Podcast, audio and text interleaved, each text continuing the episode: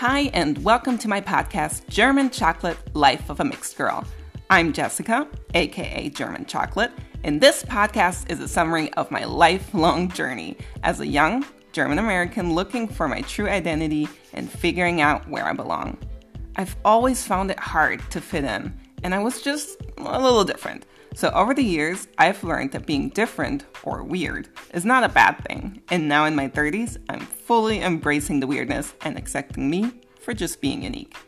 I know I don't have to fit in because of my skin color, and I really don't have to listen to specific types of music just because I look the part. More about that in episode 5. I will share this difficult but also hilarious journey with you, and maybe you can even relate, and it might help you realize that you also are just who you are. So tune in and relive my adventures with me episode by episode.